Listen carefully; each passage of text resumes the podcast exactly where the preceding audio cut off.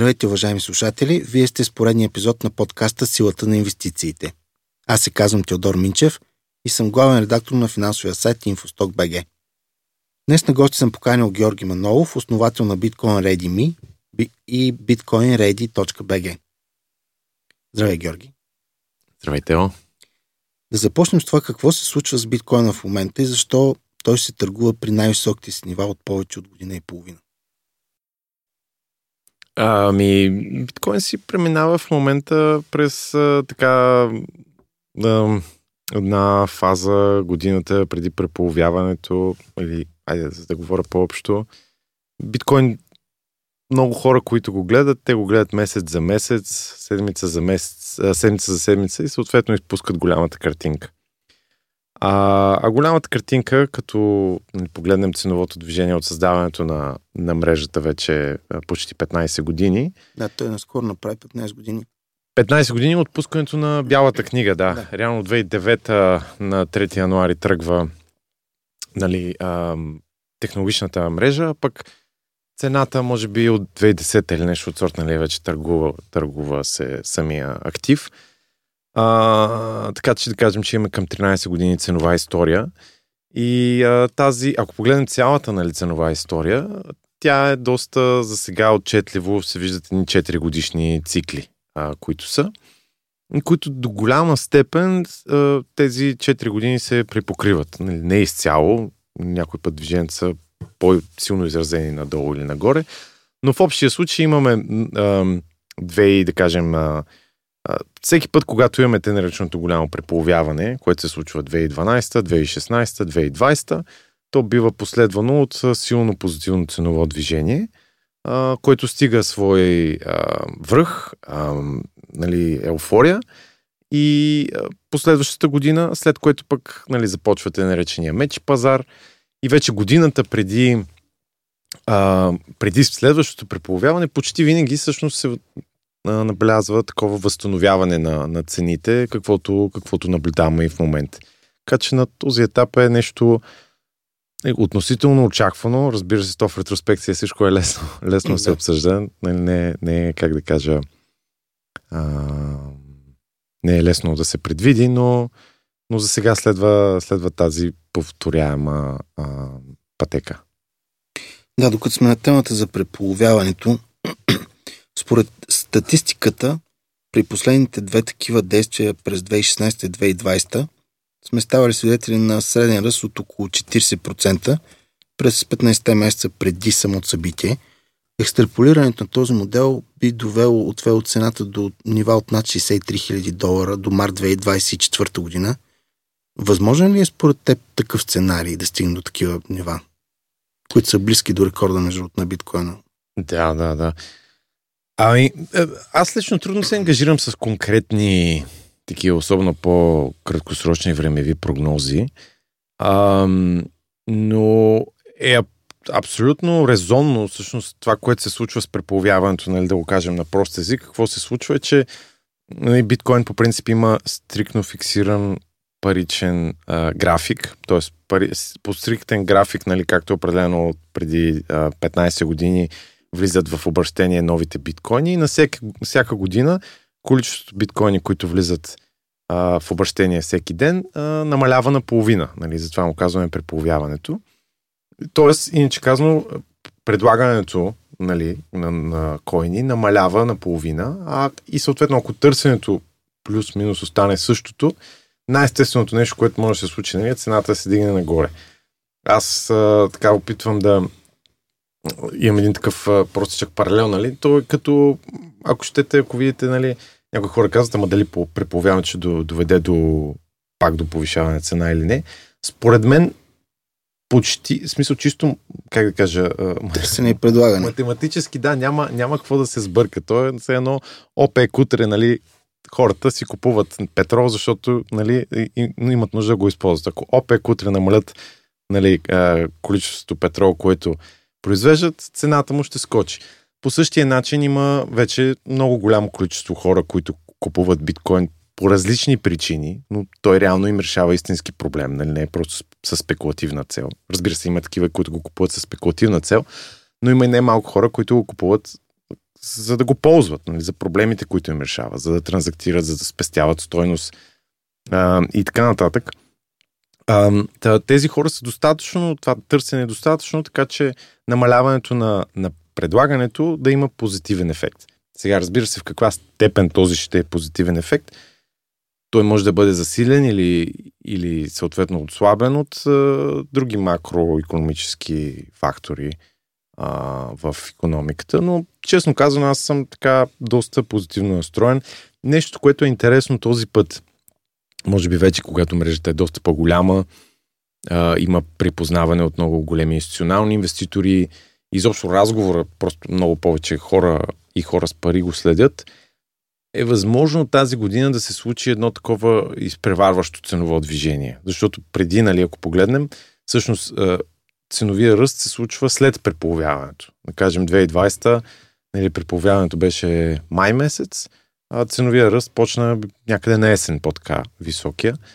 Докато този път, нали, има доста спекулации, нали, особено с потенциалното пускане на, на ETF или на няколко ETF-а, че може би ще, ще се измести нали, това ценово движение малко по-рано.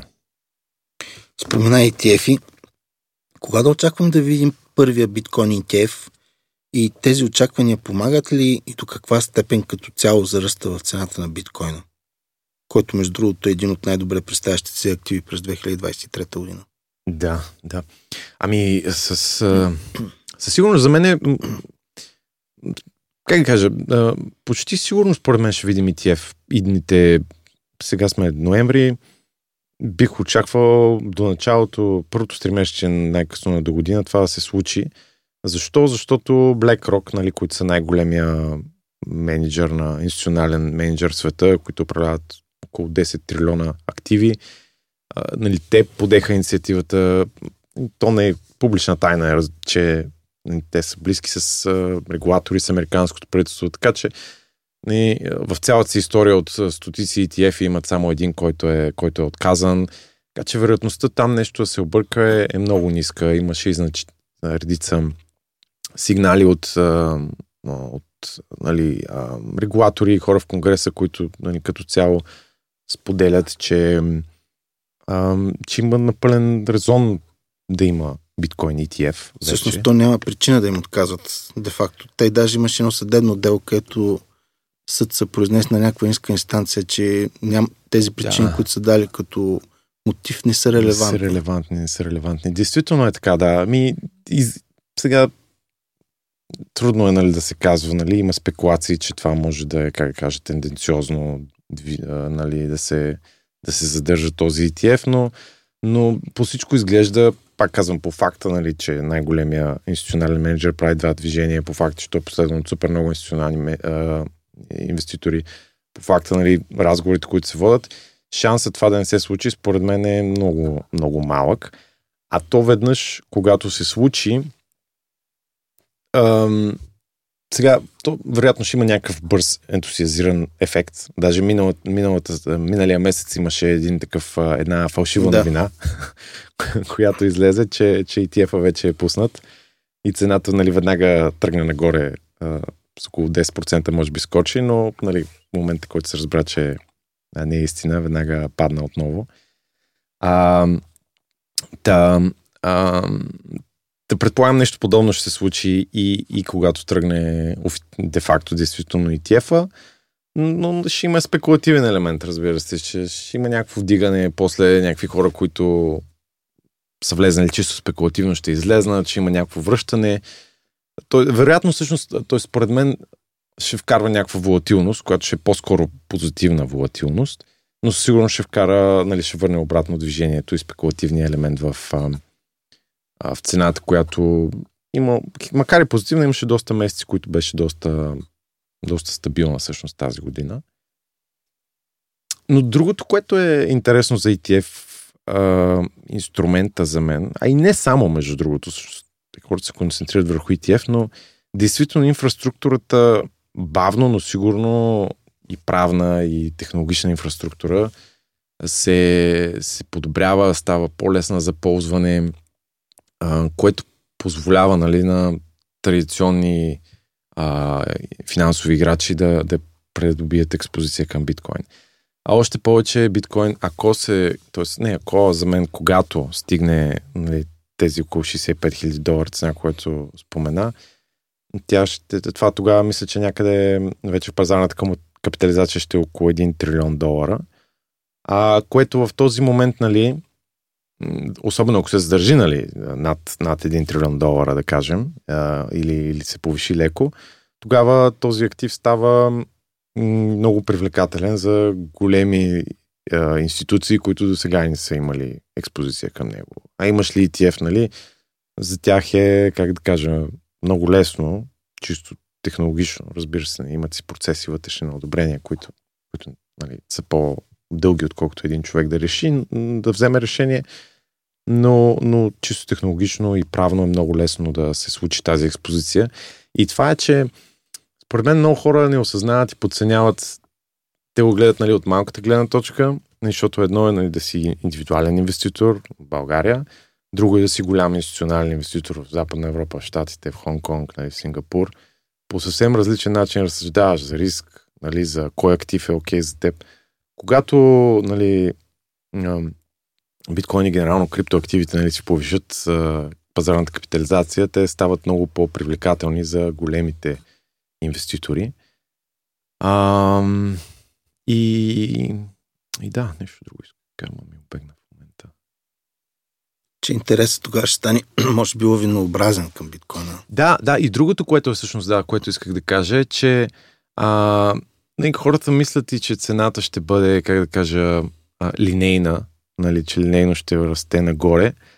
А, обаче това не е задължително да бъде така. Нали, има, а, и, и, има много специфики на този пазар. Това, че нали, е чисто ограничено предлагането. Това, че действително има много хора, много голяма част от тези биткоини се държат хора, които като цяло имат много дълъг хоризонт и може би ще се, нали, със сигурност ще има продаване, нали, когато а, евентуално се стигнат висок, по, за нови а, върхови нива, но, но не е и задължително да има чак толкова, нали, а, и, и чак толкова продаване.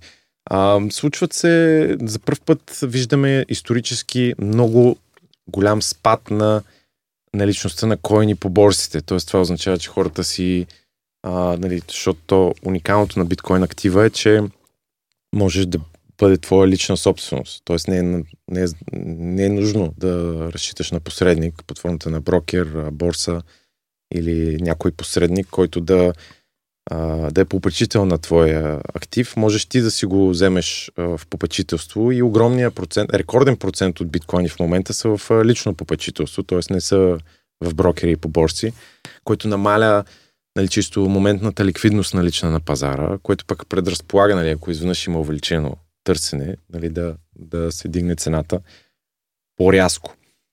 Ам, и е интересно, защото всъщност нали, 2017, ако погледнете, нали, имахме три големи такива еуфорични цикъла. 2013, 2017, 2021 като всички до сега нали, с, с намалящ интензитет, нали, с намалящ връх.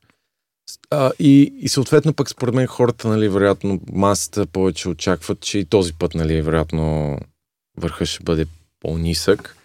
А, но за мен, а, нали, това, което видяхме, е, че винаги има изненади. Нали, една от изненадите е, че може би този път движението ще тръгне по-рано, нали, вероятно. А, но пък не знаем, те, може, може и по-трудно а, да тръгне.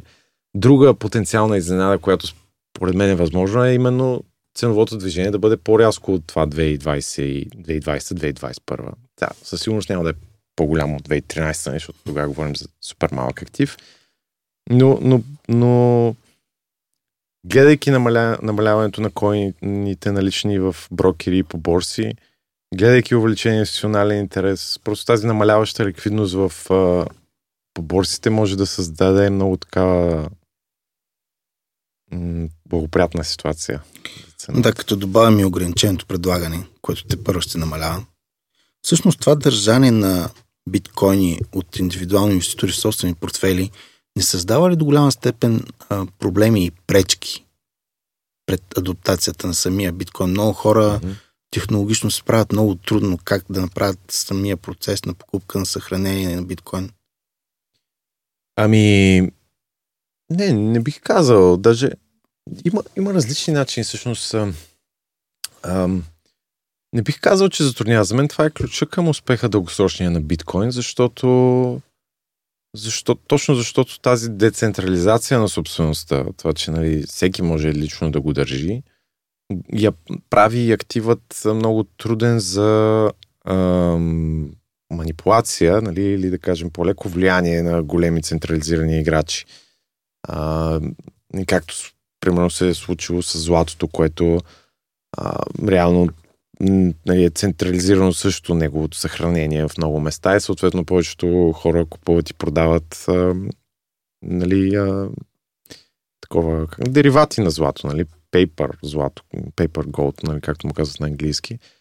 В биткоин това, че е невидим, това, че е лек, му дава това, това възможност да бъде децентрализиран и съответно да бъде до много по-малка степен повляван от, значително по-малка степен, да кажа, повляван от големите инвеститори.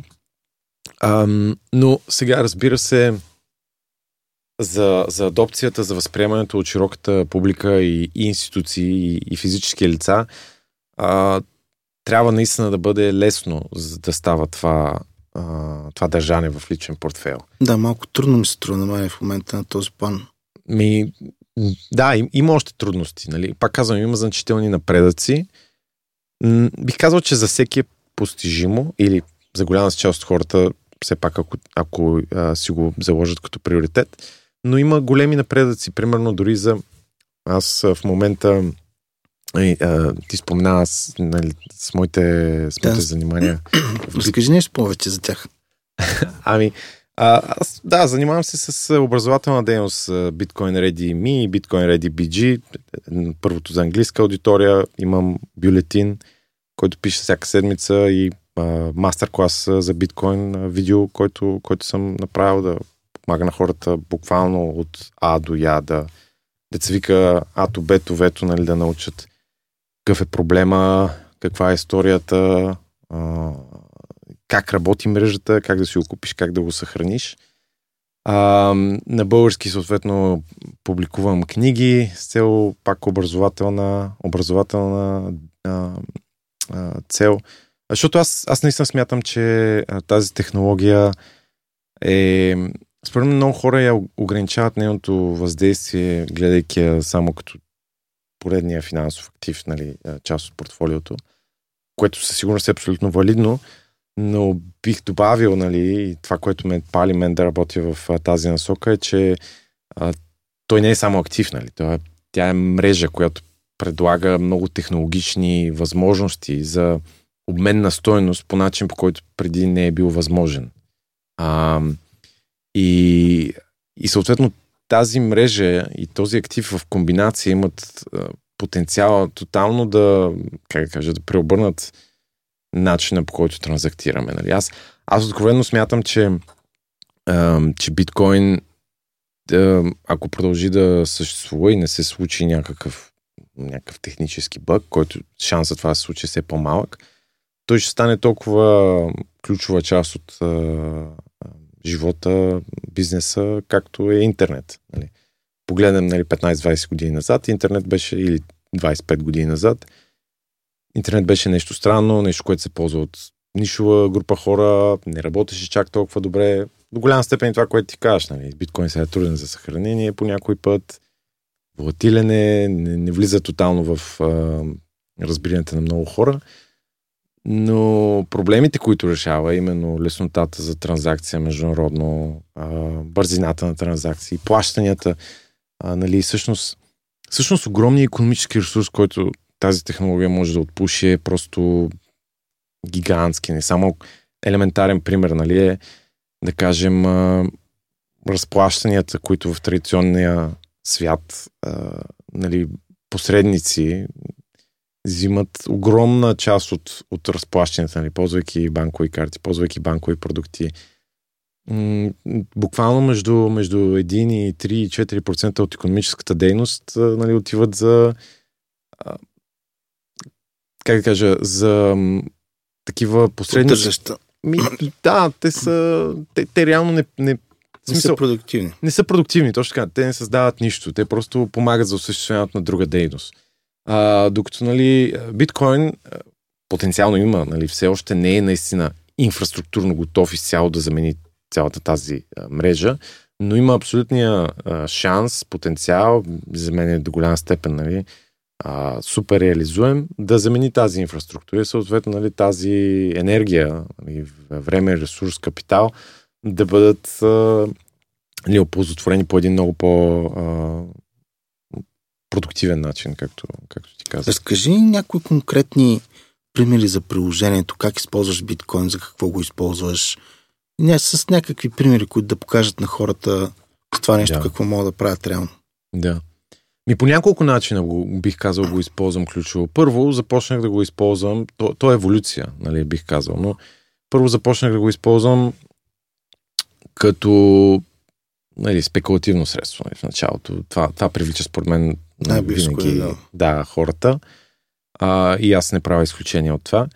А, след това обаче, като, като така задълбах повече, като про, прочетах особено, бих казал, ключов момент за мен беше стандарта биткоин, който и на български след това публикувах.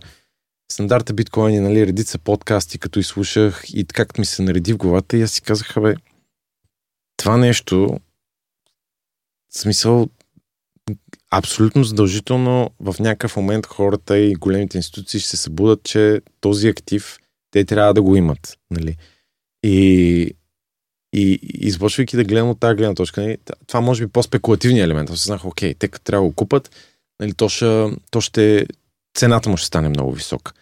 След това обаче има много други неща, които се случиха. Примерно, като погледнете а, в а, Русия, нали, как примерно им замързиха доларовите резерви а, САЩ. Като погледнете в Канада, а, 2022 мисля беше в началото, а, когато имаше протести, а, тогава на, на превозващите компании там и хора, които бяха дарили за кампанията, да подкрепят кампанията, бяха дарили примерно 10, 50, 100 долара.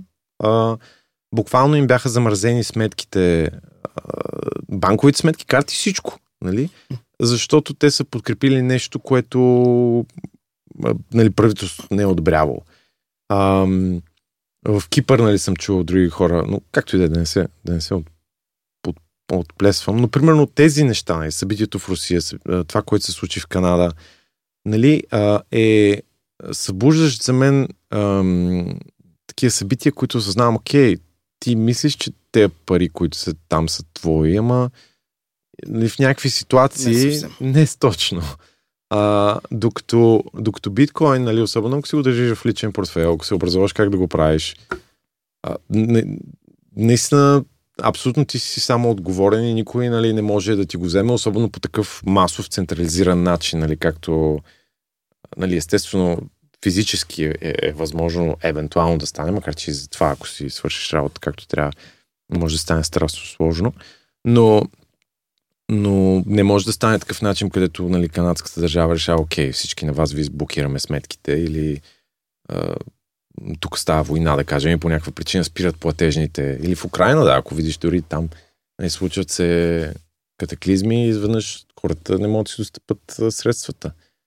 А това не е ли малко притеснително? В смисъл, че правителствата по света така иначе се опитват да контролират всичко. Не е ли малко опасно, че те не могат да контролират тази система и биткоина като цяло и могат ли да вземат някакви ответни мерки по отношение на регулация? Видяхме фалита на да. една голяма борса, съди се в момента, между другото имаше присъда за нейния основател. Mm-hmm. Има ли такава регулаторна опасност, която може да засегне биткоина? По принцип има но интересно е, че това, което се случва последната година вече, след точно тази случка с а, въпросната борса, е, че по-скоро наблюдаваме стъпки от големите регулатори, те да, как да кажа, да успокоят до някаква степен пространството и да, да остават, например, в Штатите това, което се случи, е, че, е, да кажем, къде случайно, къде не случайно, нали, фалираха или принудиха криптофрендли банките да, да спрат да обслужват а, криптокомпании. А, и нали, след това, нали, след като всичко беше толкова зле, изведнъж BlackRock излезна и другите, нали, как да кажа, големите батковци излезнаха и казаха, ние сега ще правим нали, биткоин криптопродукти. А, така че според мен е по-скоро те се опитват да си го преберат това в техния двор. Има, разбира се, някаква, как да кажа, потенциално... Няма, няма какво нали, да се лъжим. Нали? Биткоин е абсолютно такъв продукт, който ам, накърнява интереси на установени играчи по същия начин, по който интернет, нали, всяка, всяка технология, която тотално преобразува някакви... Революционно. Ми, да, тя, тя наранява нали, интересите на установени бизнеси и изобщо играчи. Така че това е нормално и те ще се защитават.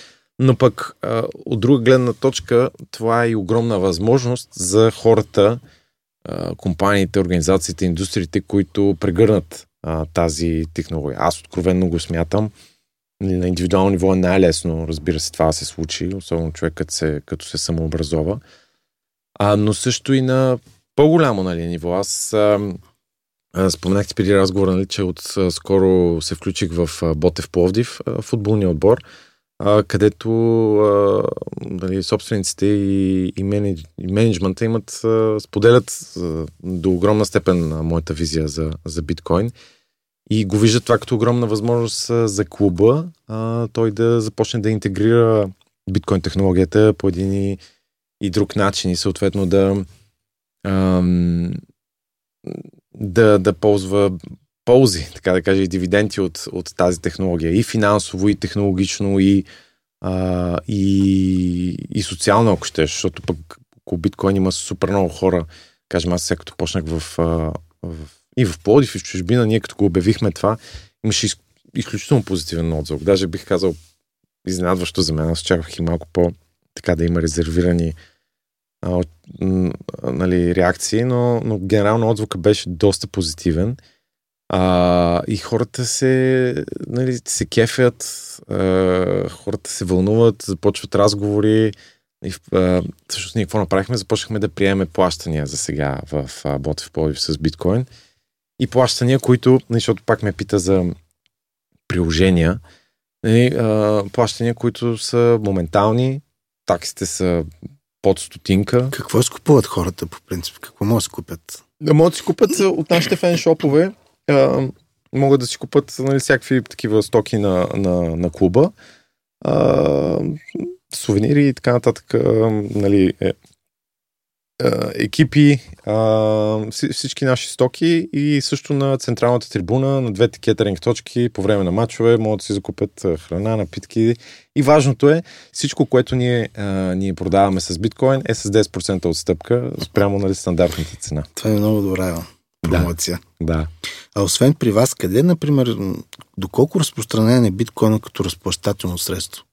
Ти така как виждаш нещата? Може да отиш, примерно, да в един мол и да, откъде може да позоруваш биткоин? Не е много още разпространен, но особено интересното е, че в България се създава много една такава м- позитивна енергия, бих казал, от, от различни части на, на страната и на хората. Буквално преди три седмици а, бях на една конференция в Стара Загора а, за биткоин търговци. А, и организирах, организира един човек, който аз лично тогава за първ път се запознах с него и бях много приятно изненадан, защото все пак в това пространство съм, пък не знаех, нали, да кажем, за, за него, за неговия интерес, за неговата дейност. И на тази конференция имаше около 50 души, някъде 30-40 търговци от цялата страна. От такива, както, как да кажа, супермаркет в Велико Търново, а, нали, апартаментчета в Поморие, а, хора, които продават сладолет в Царево и в Синеморец, а, продавачи на така, магазини за а, скъпоценни благородни метали. Много такъв разнообразен а, нали, а, тип неща. В Пловдив имаме, впрочем, също пекарна, една страхотна, която а, приема биткоин. А, има едно кафене също в Пловдив, където пак нали, приемат и дават 10% отстъпка, ако се плаща с биткоин. така че има много такъв растящ ентусиазъм. Да, все още нали, малки са точките. Нали, все пак нали, България 40 търговци, не кой знае какво. Реално са повече всъщност. Има една карта btcmap.org, като Google Maps, може да отвориш и да видиш цялата страна или където да е по света, къде се приема плащания.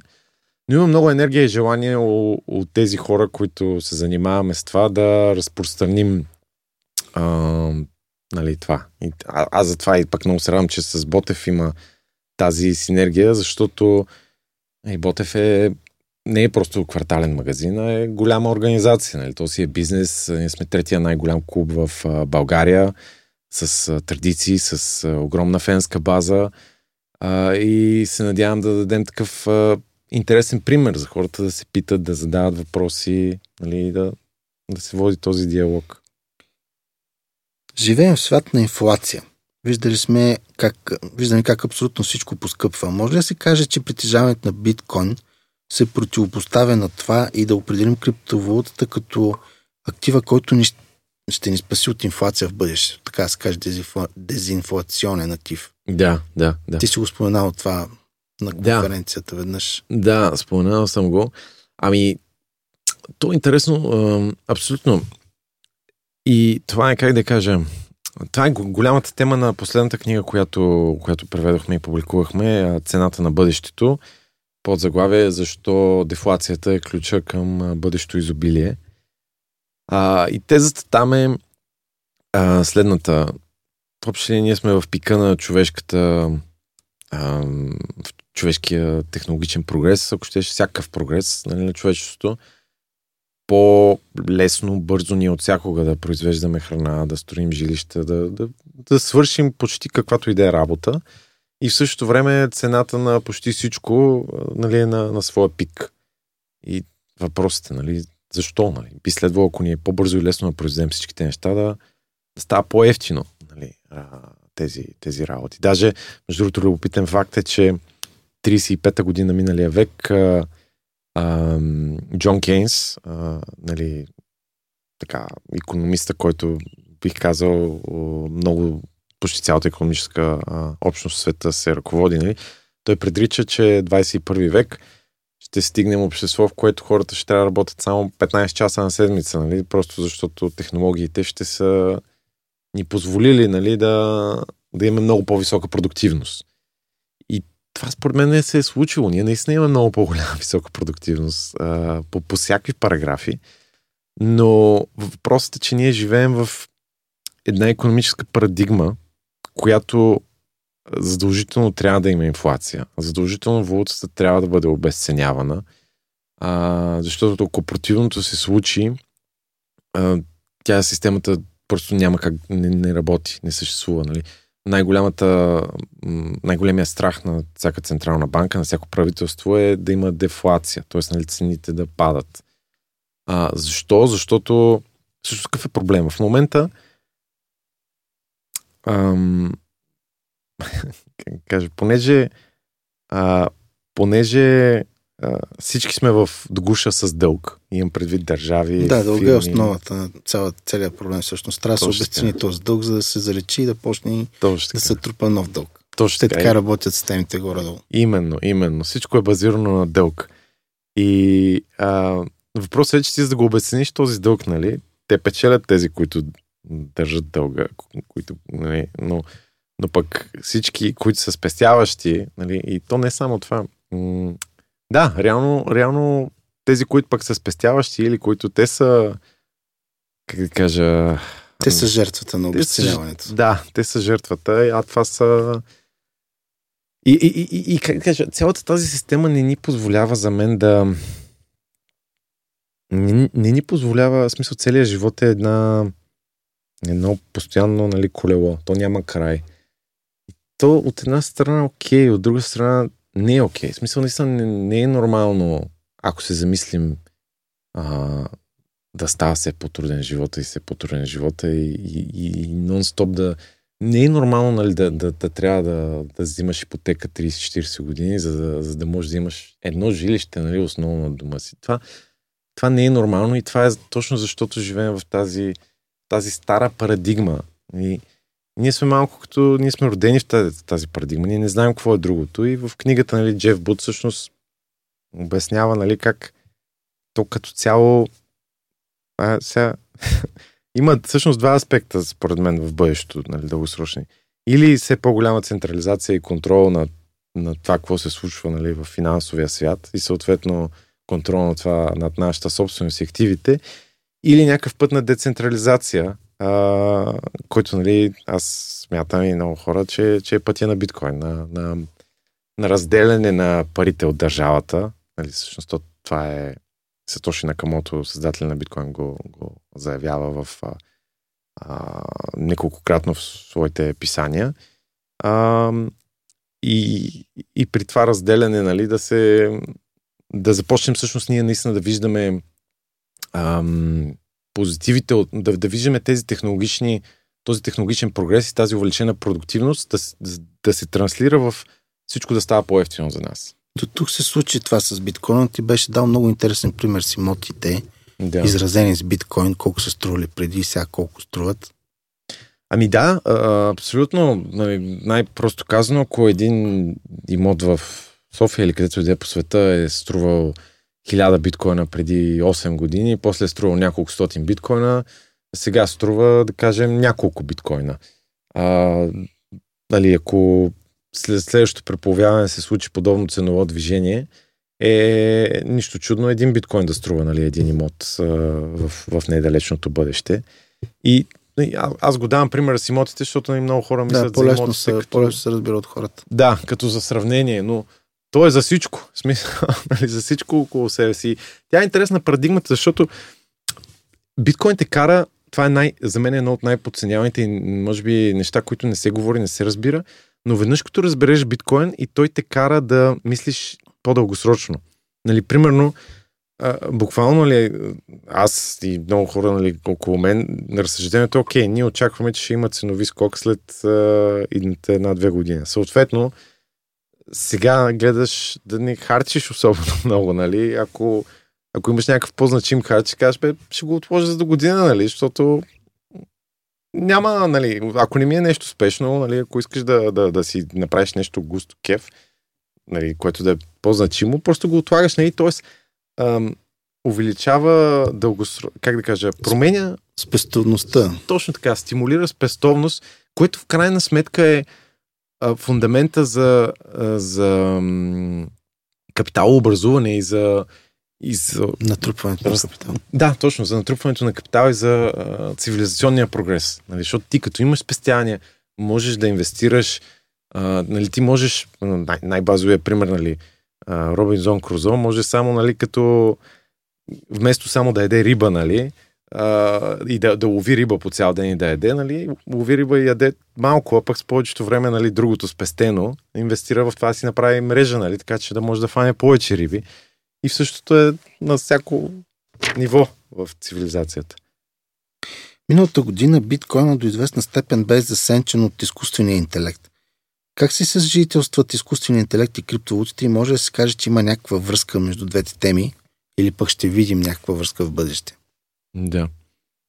М- ами, то, колко да го е засенчил, те са различни теми генерално. По-скоро, защото, нали, да, биткоин и криптосикъл бяха надолу, пък имаше голям хайп около чат GPT и съответно другите продукти.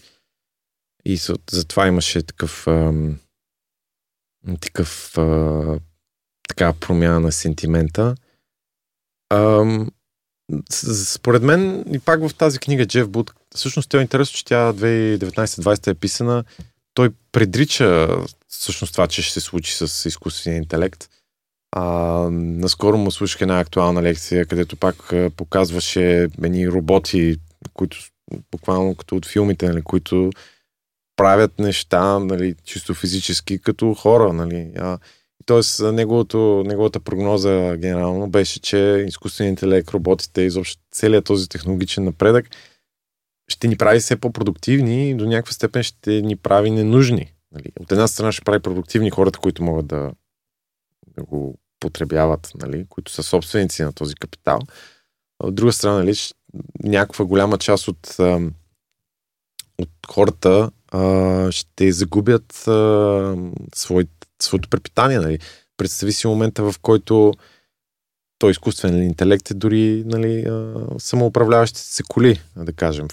Те доста време ги чакаме, все още не се случват, но аз предполагам, че нещо подобно като и с чат GPT ще се случи, нали? В някакъв момент просто окей, ще, ще излезне или ще се стигне до тази еволюция, където колите, нали, изобщо целият транспорт е самоуправляем и за няколко години може да има доста голям такъв преход, не знаеш, който огромна част от хора, които са заедни в транспортния сектор, стават излишни.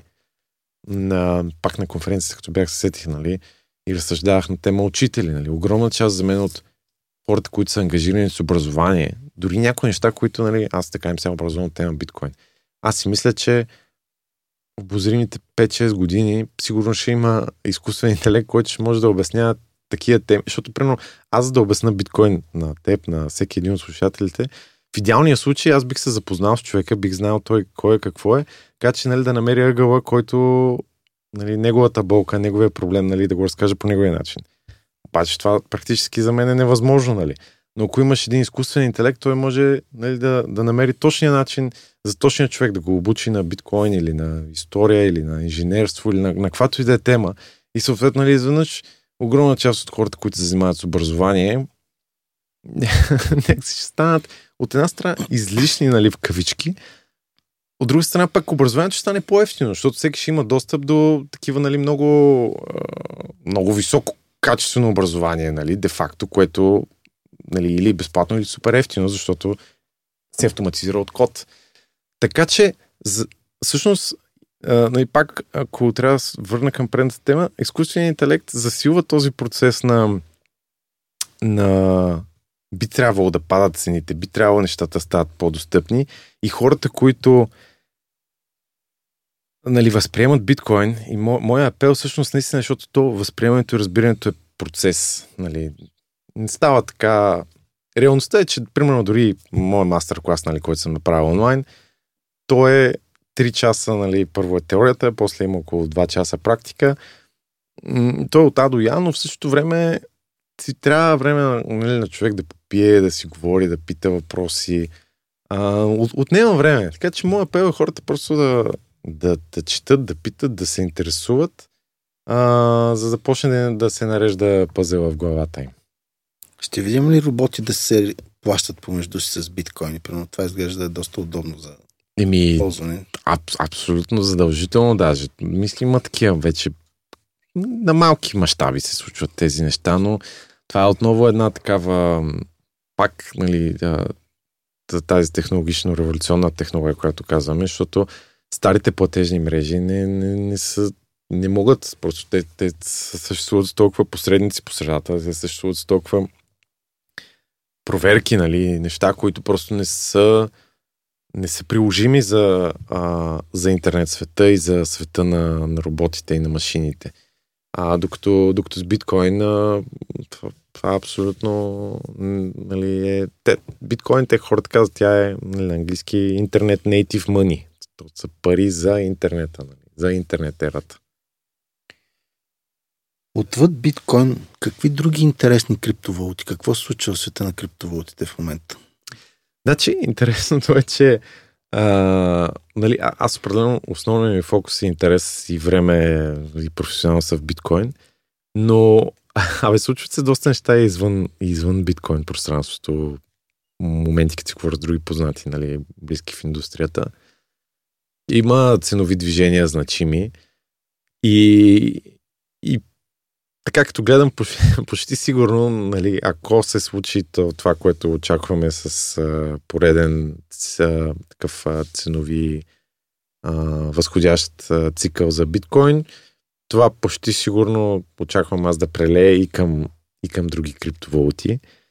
Ам, сега не знам колко нали, да, да споменавам конкретни нали, валути, защото то, то там специфичното е, че те всеки цикъл обикновено нови са така популярните или малка степен от стари. Да, само ще кажем, че това не е инвестиционен съвет. Да. така че може и ако можеш да кажеш някоя друга интересна лута така за нашите слушатели, те сами да се проверят за какво става въпрос. Ами, по принцип, кое мога да кажа, бих казал, примерно, сега, моите приятели знаят отдавна, аз много, много следя и като цяло ми е интересна Торчейн проекта и Рун а, валутата, защото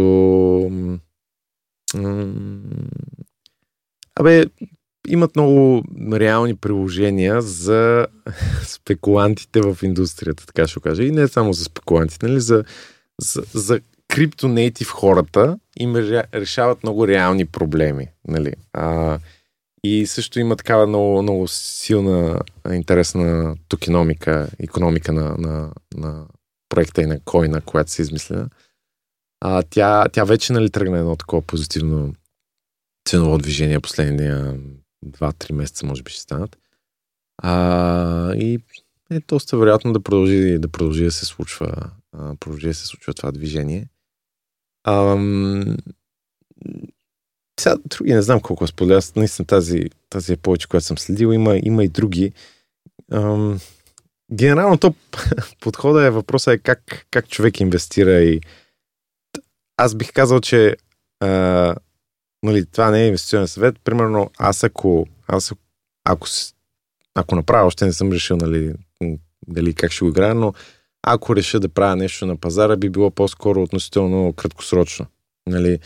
Защото погледнете дългосрочно почти всички тези валути, те растат доста и после падат. Тоест, за мен от тази гледна точка криптопазара предоставя такива възможности за доста значим бърз растеж, но определено е важно човек или да си...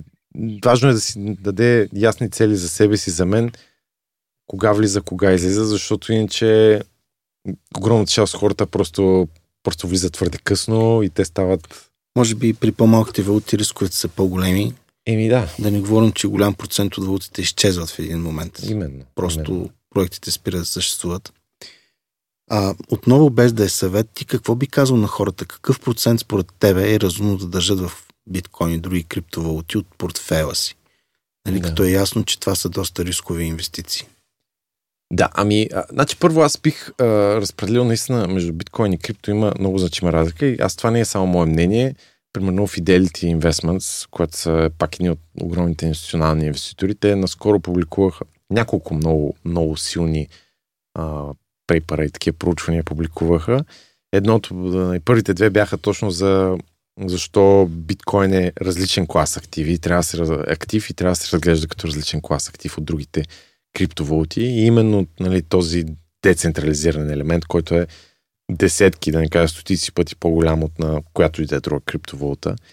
Тоест този елемент, че тоест, всяка друга криптовалута има човек или група хора или екип, които могат да правят много промени там. Това означава, че са централизирани. Биткоин нали, е, не е такава, защото няма човек или група хора, които могат да, да променят неговата посока. Така че трябва да се прави разлика между тези две неща. Фиделите също направиха за, за англоговорящите наскоро пуснаха един много силен доклад за такива чести недоразумения нали, или базови въпроси, които хората често имат почти винаги, нали, като говориш с някой на темата, излизат въпроси за волатилността, за това колко е вреден за природата и така нататък, които те пак ги адресират по пак, нали, много, много структуриран начин. А иначе конкретно за, за нали, а, сумите, не, действително не е инвестиционен съвет, но а, аз така си завършвам и мастер-класа а, с това, че казвам за мен биткоин не е актив, който просто седи на, на някаква ценова стоеност и горе-долу ще е там. Той или нещо ще се щупи и буквално ще отиде на нулата, или, а, или ще расте много-много нагоре. А, измерен в, в ядни валути. И съответно, виждайки тази асиметрична потенциалност или нула или супер високо, а, според мен, буквално всеки би следвало да има едни 5%, да кажем, експозиция а, към биткоин, защото ако отиде на нулата, нали, тя е технология, която е вече толкова доказана, толкова възприята и асиметричният потенциал нагоре е толкова висок, че е задължително според мен всеки да има някаква експозиция. 5% за мен нали, звучи като така м- адекватен процент, защото а, от една страна, ако се случи нали, това, човек може да нали, да има значим ефект върху благосостоянието му. От друга страна, ако, ако пък се случи нали, по-малко вероятния изход и, и нещо се, се чупи, може да се прежалят 5%. Може да се прежалят, да. А вече за криптовалутите си е много по-индивидуално. Нали, той за биткоин, естествено, човек, като е поручил повече, може да, да, нали, да, да разполага, да инвестира с по-голям процент. Биткоин, криптовалутите са доста по-индивидуален процес. Аз наистина бих препоръчал там м- да се внимава или ако се влиза да се, да се работи по-краткотрайно.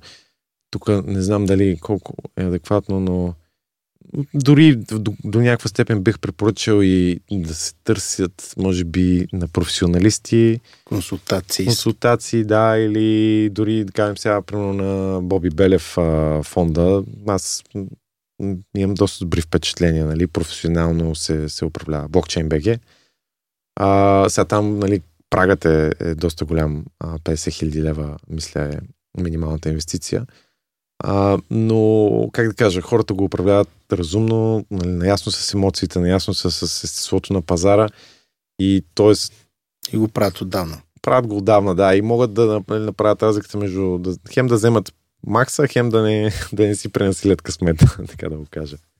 То те първа с ETF-те, всъщност инвеститорите ще имат все по-широк достъп до такъв род да, продукти. Така е, така и ще е. бъде много лесно с няколко клика. Платформите е. са отворени за всички. И то всъщност това де-факто ще доведе до евентуално това експлозивно избухване на търсенето, което може да се случи. Факт, факт, факт, така е. Добре, и накрая един въпрос, който задавам на всички мои гости. Ти конкретно в какво държиш своите лични спестявания? Ами, аз сега генерално като на да, като цялата собственост бих казал, че нали, имам, а, разполагам с а, очевидно биткоин, а, кеш а, и, и имот, нали, който живея. Де факто имам и малко злато. Ще го кажа. Чисто. Доста традиционно по български имот и злато и ами, биткоин. Това е доста интересна комбинация. Да, всъщност аз как разсъждавам за това е а, за мен е много интересна комбинация, но за мен е много спокойствие ми дава тази комбинация, защото от една страна нали, а, имота и, и кеша са, мисля, който да попитаме, ще се съгласим, на, че са консервативен актив и нали, не, нито ще си вдигнат стоеността пет пъти, нито ще си я свалят пет пъти. А, тоест, нали, там има една, една такава стабилност. Буфер. Да. А, а от другата страна, нали, имам а, а, биткоин, който е, а, който повечето хора считат за рисков, но аз лично не го считам за особено рисков, нали, проучвайки го. И пак, защото виждам този огромен асиметричен потенциал, нали, а, ми, дава, ми дава спокойствие, ми дава хоризонт а, да, да мисля, да работя, да си изследвам проектите. Но дори да се вика малката вероятност нещо да се щупи, си имам нали, стабилния традиционен а, част от портфела, което се надявам, че там някакво. Това е един много добър завършек на нашия разговор. Един хубав съвет към нашите слушатели да държат активите си по начин, по който да могат да са спокойни и да спят вечер спокойно. Да. Благодаря ти за този много интересен разговор. И аз благодаря.